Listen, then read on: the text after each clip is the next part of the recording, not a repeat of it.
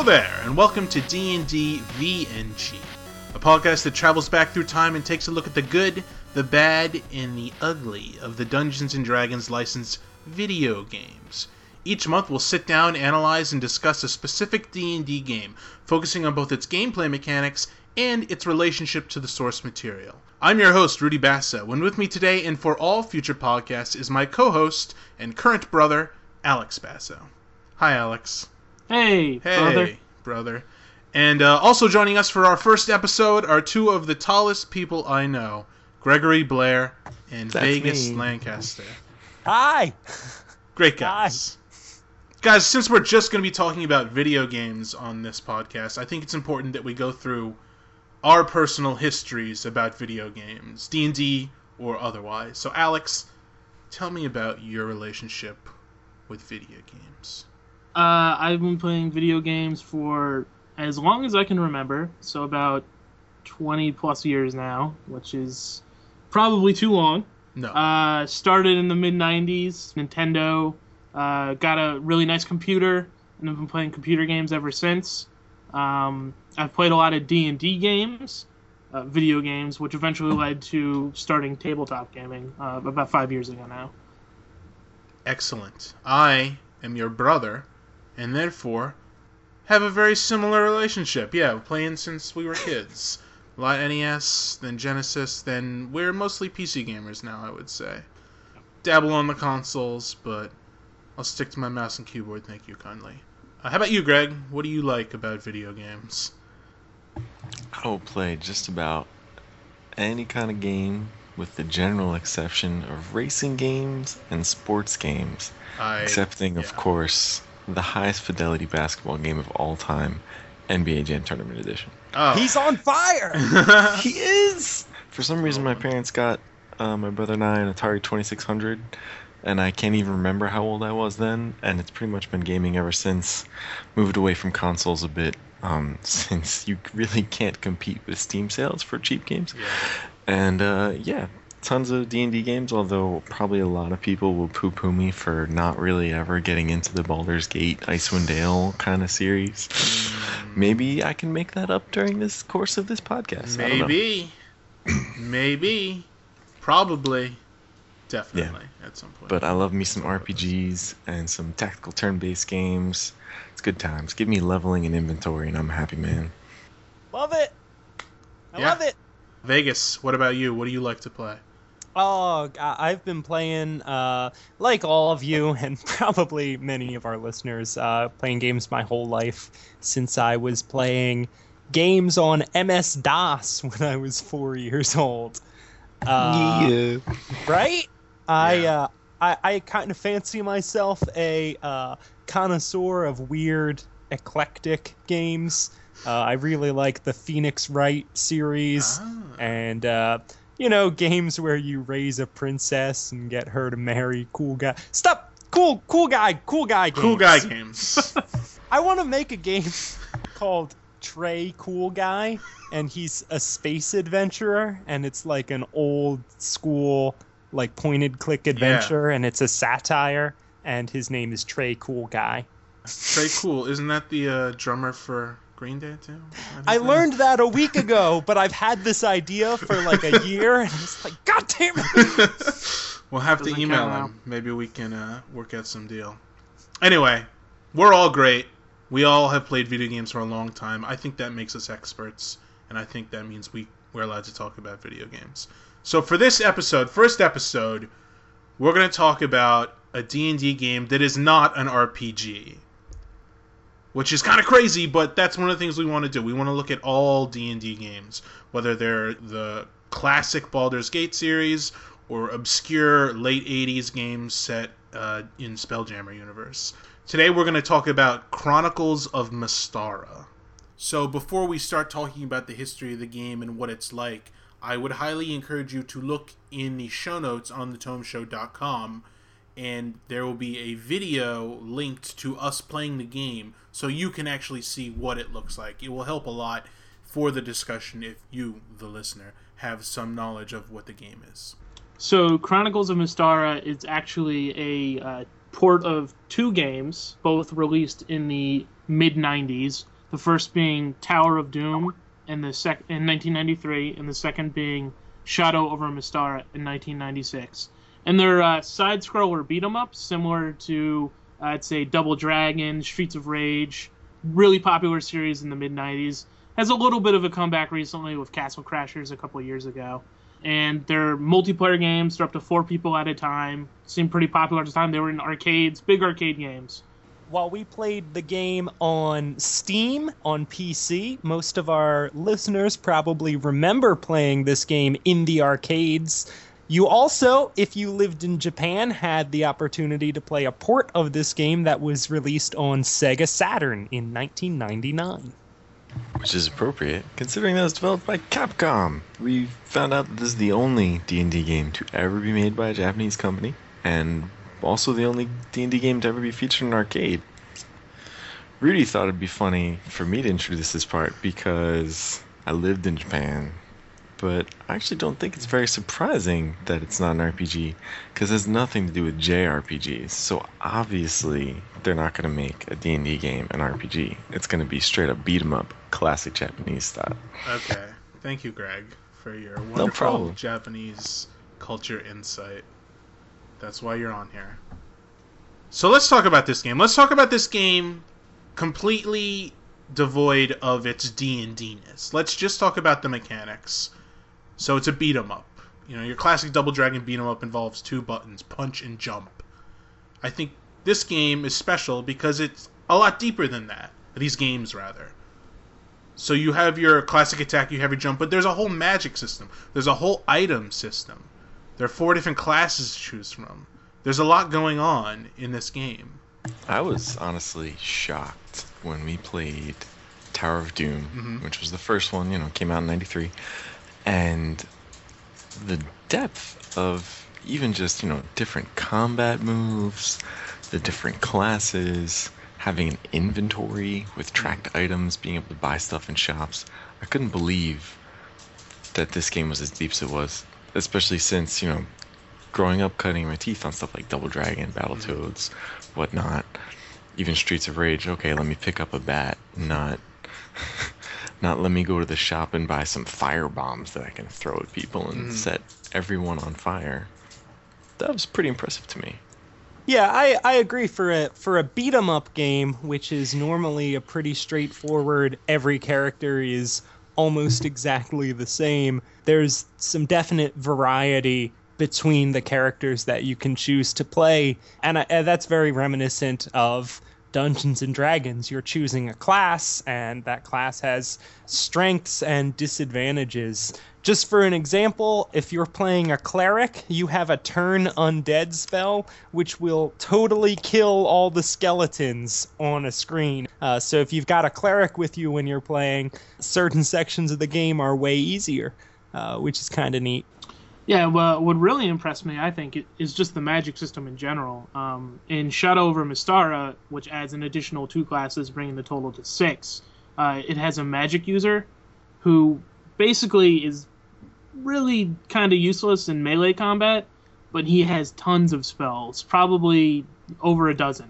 Um, and that kind of makes it's a completely different game when you're playing him. It's all about managing your spells, uh, you know, knowing when to use, you know, what boss fights coming up. You have enemies that are immune to certain spells. It really, you know, it's a different kind of style for this game that I've never really had before. Um, so that that's kind of unique. Yeah, so the classes are all really unique, which is again something special in a in a beat 'em up brawler. You know, most of them they're all the same things, except someone will get one person might get a special move. Yeah. But in this game, Like when Nightcrawler can teleport. Exactly. Oh, that's a great example of the the or X-Men when, game. you know, the big guy is strong and Yeah. the little guy is fast. Yeah, You have a strong guy, a average guy, and a weak, you know, fast but weak guy. but this one's great because the thief she can unlock every box or crate without uh, needing a key, and she has a special sling weapon, and she can backstab.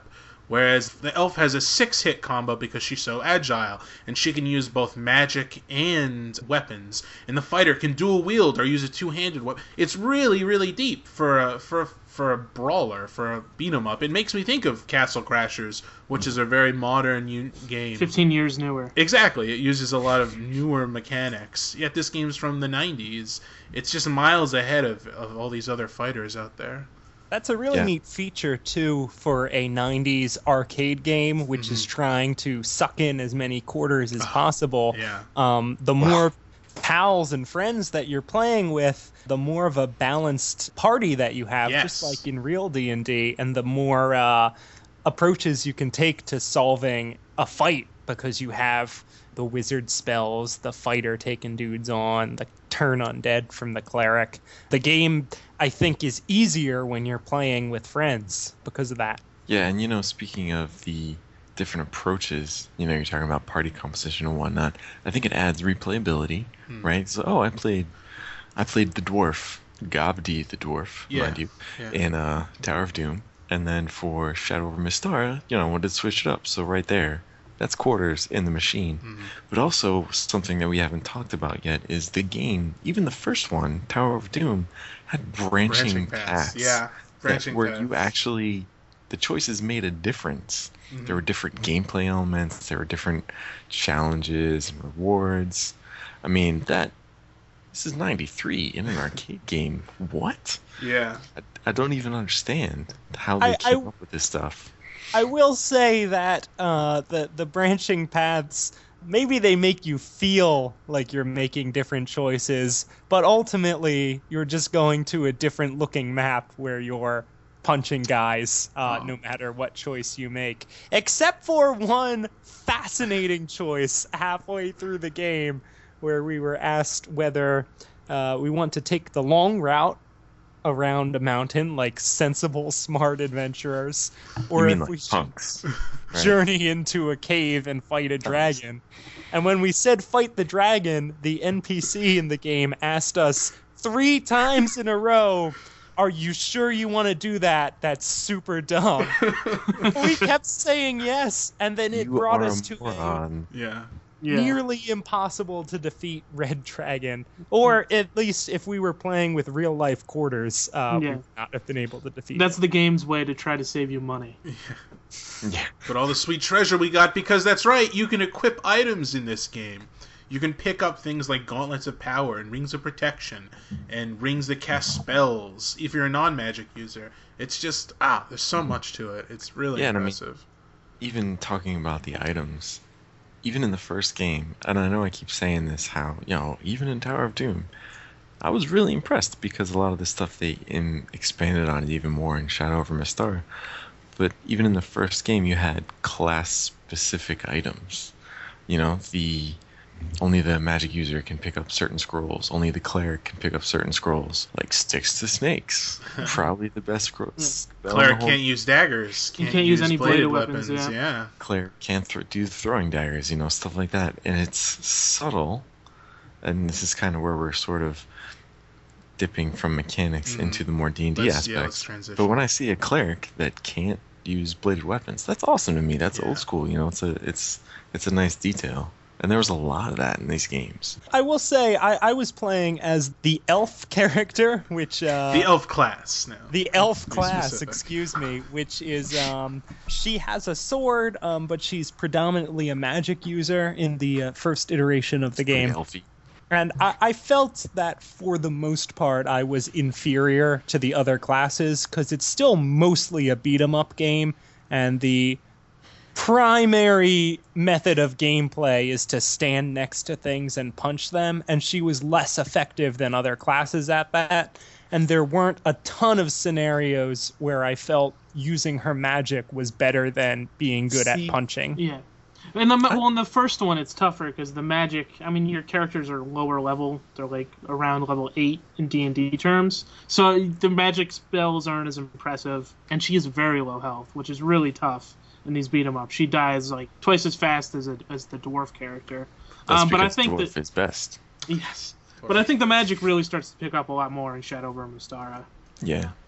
I mean, honestly, I played when I was just kind of messing around by myself, I played a fighter for a little bit, and then I switched to the magic user. And the magic user, I guess one of the first bosses, it was easy mode.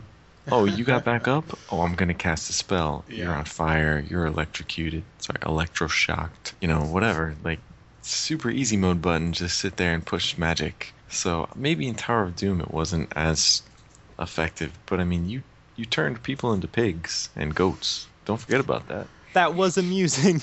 and you know, the she has a polymorph spell, and it turns the the creatures that you cast the spell on into uh, different randomly determined animals. It isn't always a pig. Sometimes it's like something else. That's kind of cool. Yeah. Kind of cool for a 1993 arcade game. yeah. Right?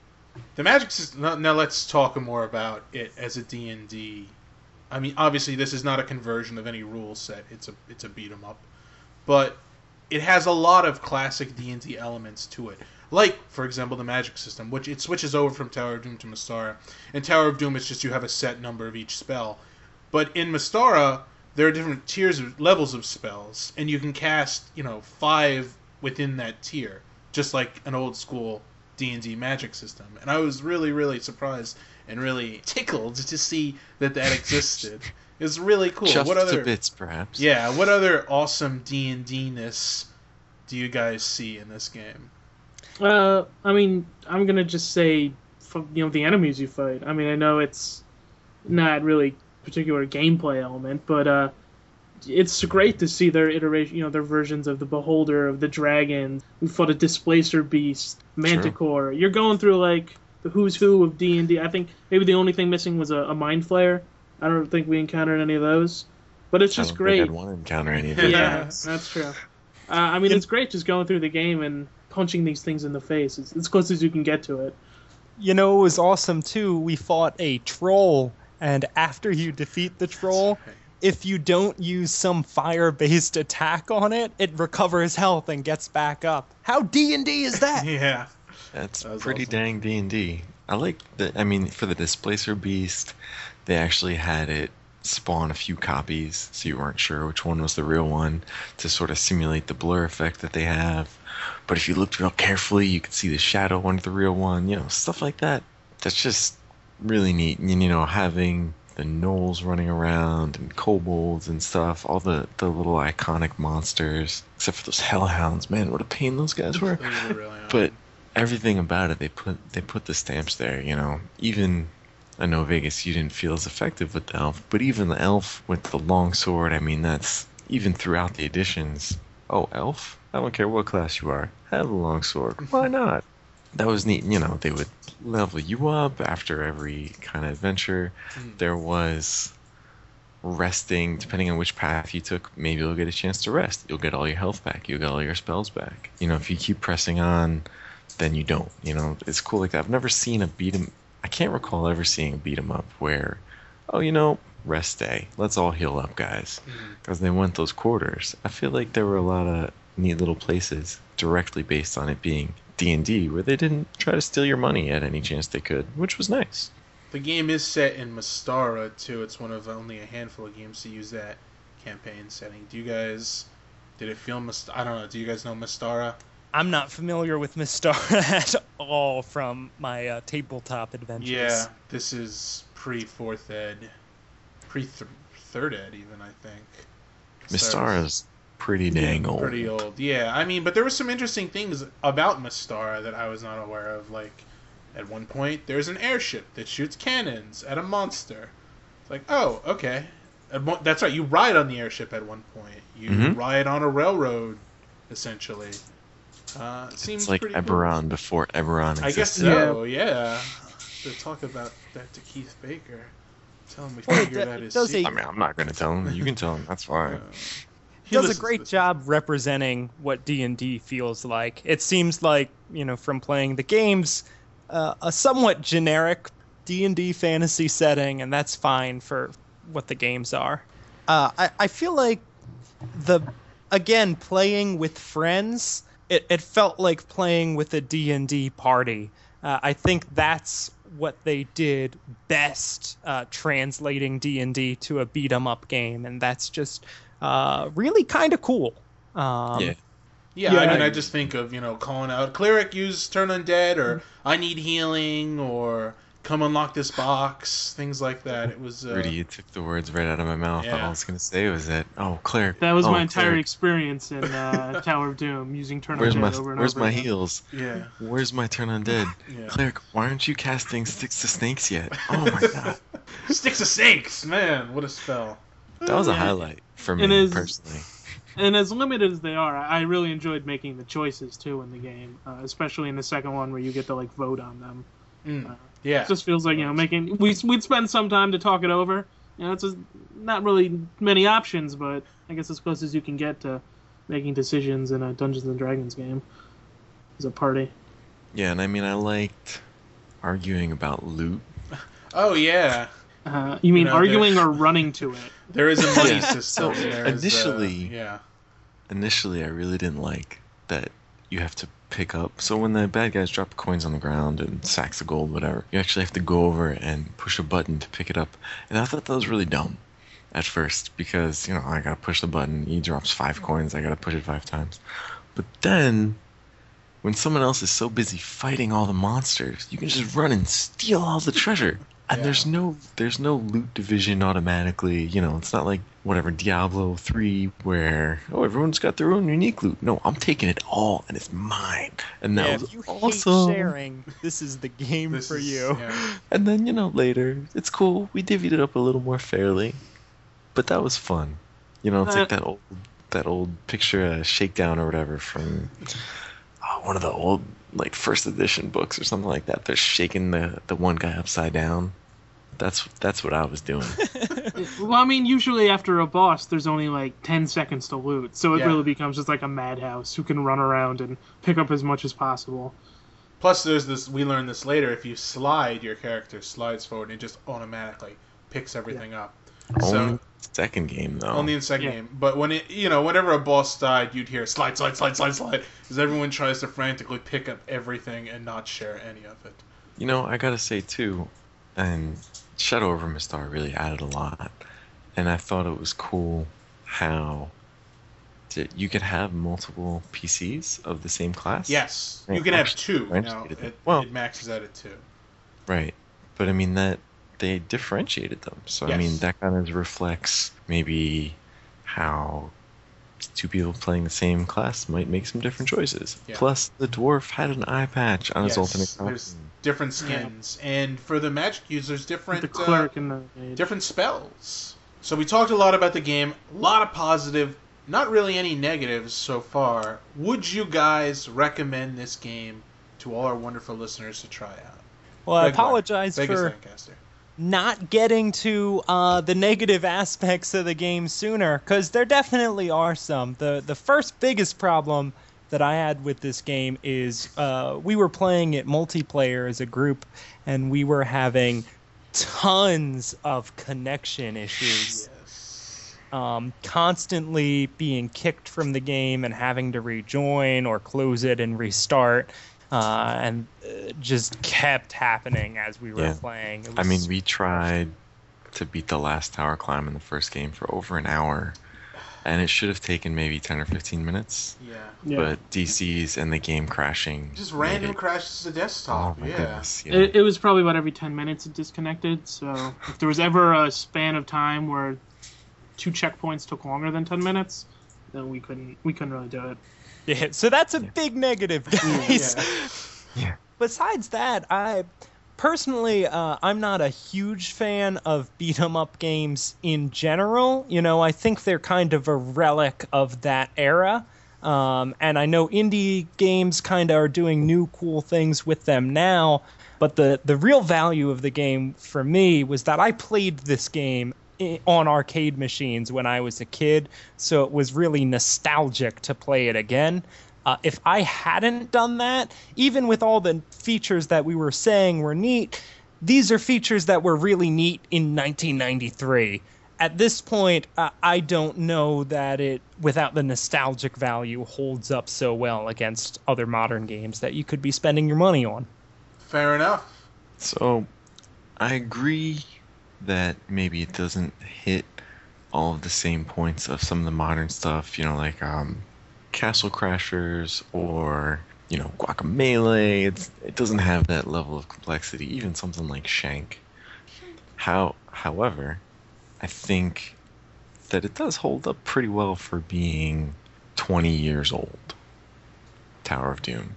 That game is 20 years Yeah. old, and I was impressed by the features that it had. Now, I think if maybe if we were all on the same computer, I don't know how high the local co-op goes. We know it at least goes up to two. That might be better. Um, but in its current state, with the crashes and the network issues, I don't think I can recommend it. I want to love this game. This game is fun. They even put in little extra challenges on the side for you know um, we didn't even we, we Oh, totally forgot about this House part. rules. Yeah, so they put in extra challenges where you can earn coins, like, oh, let me stomp 20 guys when they're on the ground. Oh, here's 50 points. And you can use these points to unlock fun little house rules like tons of gold or use gold as health and stuff like that. And that's awesome. You know, that's even an update. And I want to love this game, but it's not as fun to play by yourself, and I couldn't play it reliably with my homies online. So I'm going to go with not recommended. Harsh. Harsh but fair. Uh, Yeah. Alex, how about you? Uh, I mean, these guys are pretty much you know hitting on the head. It's it's a great game. It's so much fun to play multiplayer, but you know connection issues really plague it. If you have a group of friends that you can sit around a computer and play with, I definitely would recommend it. Uh, I do disagree with Vegas in that I feel like, you know, this it, it is a 20 year old game. You know, beat 'em ups, but beat 'em ups really haven't progressed much since the mid 90s. you know, like I feel like it's a it's a kind of game that kind of died out once PlayStation came around. It's very rare. It's rare, even like you were talking about Guacamelee and Shank. Uh, those aren't multiplayer, right? They're not Shank four one player. isn't. I don't know. Shank 2 might have someone else jump in. I But forget. I mean, how many four-player beat 'em ups are there seriously around? Like, I can't think of one since like Castle Scott Crashers, Pilgrim for game. Castle Crashers, Okay. Scott Castle Pilgrim, Crashers. um, They're really Yeah, rare. and even- that was a new Double Dragon or something. uh, Well, no, we played- we- game. we downloaded Scott Pilgrim game on Xbox locally, and we played it for like a half hour, and we were like, eh, "This is kind of fun." Yeah, But- I- so it's progressed a little. There's been so so very few of them. I mean, I still feel like this holds up. Like, if I'm thinking of the best beat 'em ups I've ever played, this is in my top three, for sure. Uh, I think it's still one of the best of the series. I mean, of the genre. So if you're someone who loves beat 'em ups, uh, you know, misses that mid '90s uh, genre, then uh, you know, give it a try. And if you have anyone else that you can play locally with, do it because it's a great game. I think it's one of the best. And um, unfortunately, though, don't don't buy a four pack on Steam and expect your friends across the country to last uh, any more than five to ten minutes before Yeah. disconnect. Yeah, I, I agree with you. It's pretty too. It's a pretty game. The animation style definitely holds up. I don't think it's really aged. It has a specific style. I think it looks nice. I think it looks good. I Um, think Shadow over Mystara. I could maybe agree with you on that. Tower of Doom, Tower of it's Doom got a looks so certain much- aesthetic, Yeah. but I don't know if I'd say it looks like great. Just, I'm just throwing that out there. It looks nice. It looks nice enough. Uh, and while we did have a lot of problems with three to four players, Alex and I did play through the whole thing together, the two of us online. So I don't know. Maybe with some not bad. fiddling, you could figure out. There are some options with changing like ping values or max lag setting. We didn't really dabble too much with that. So it was kind of hard to tell what it necessarily meant. There was some mystery setting that had to do with input lag and latency, and it's like, Yeah. I, I don't know what this means. Sure.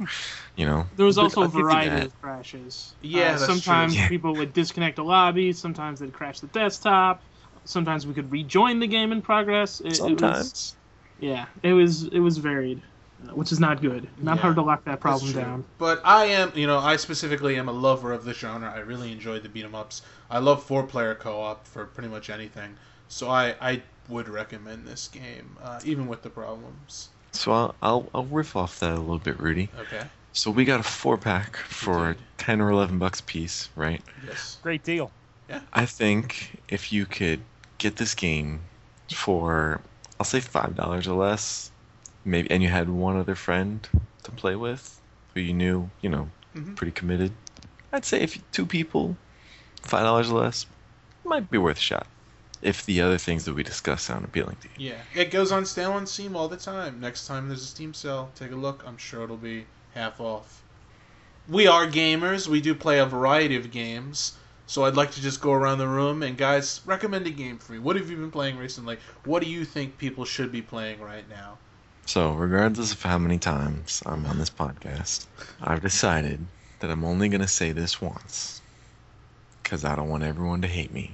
But my god, if Dota isn't the best game I've ever played, and I can always come back to it. You know, the Tycho on Penny Arcade was talking about, you know, discovering an Ur game, something he describes as a game that you can always go back to. It's always fun. You know, you never get tired of it. For me, that game is Dota. There's always something to learn. Got a bunch of people I like to play with. It's a lot of fun. And if you ever want, look up NTS Qpop, and we'll play some Dota together. Dota 2, just uh, so we're super specific. Dota 2. That's People true. still play the first one, right? They're playing on one. Yeah. Yeah, you know, it they used to. Look, I thought it looked so amazing when I used to play it. I bought Frozen Throne just to play Dota, by the way, and I thought it looked so amazing. And now going back after Dota 2, it's it's like someone vomited on the screen. I don't understand, but Dota 2, let's do it. Can I ask, is Dota 2 different and and superior to League in any particular way, or are they? Don't answer that question. Did I open up a giant can? You're not going there. I'm not It's the different. typical MOBA player where I have super serious hatred and loyalties. I do like Dota better than League for certain reasons that we can get into at another time. But League's kind of fun to do, you know, to mess around in. League, it's fun to mess around in League, but I don't view it as a serious. So for my serious MOBA fun, that's Dota 2 for me. Alex Basso, recommend me a game. And uh, I'm gonna go with Chivalry Medieval Warfare, Oh. which is a game. You know, Greg mentioned a, a game you always go back to. This hasn't been out that long, but I feel like it's been out about a year and a half. I've been playing it probably more consistently than any other game.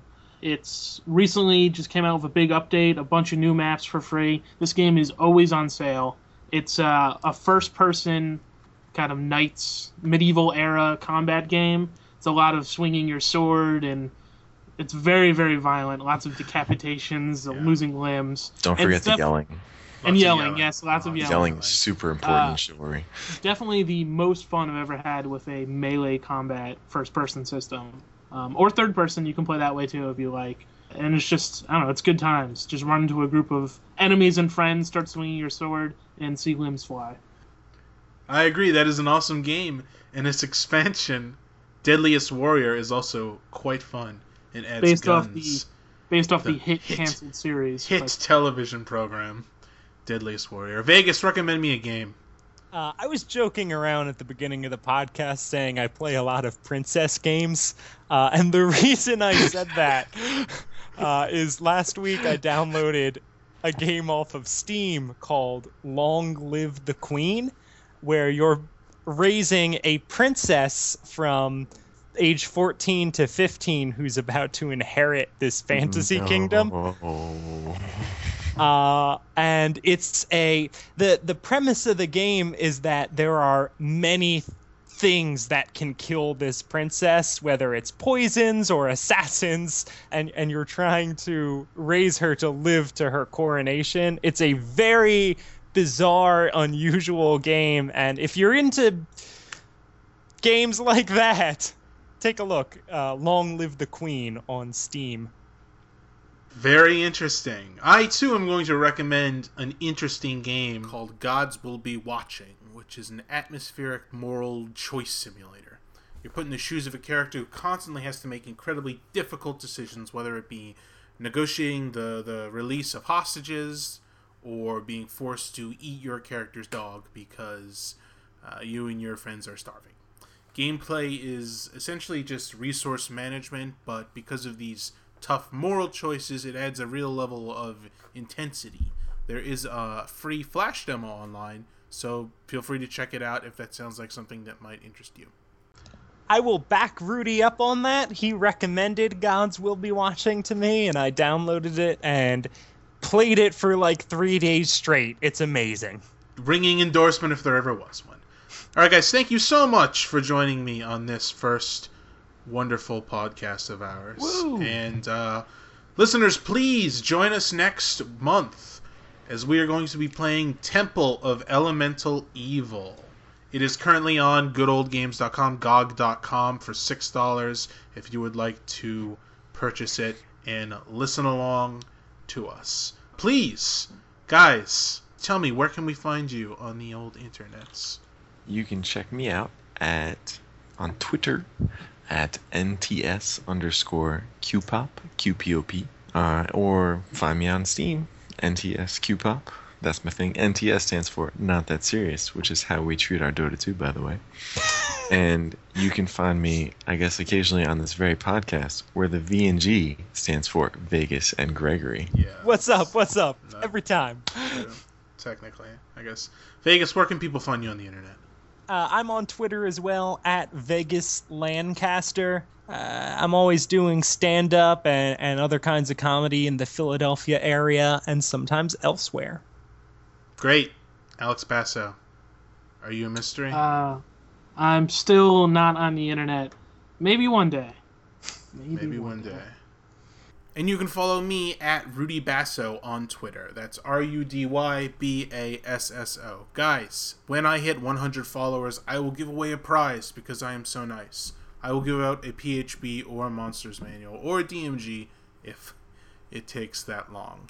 Follow me, and it could be you. All right. Thanks, guys, and we'll see you next month. Bye. Good sign off. Good sign off.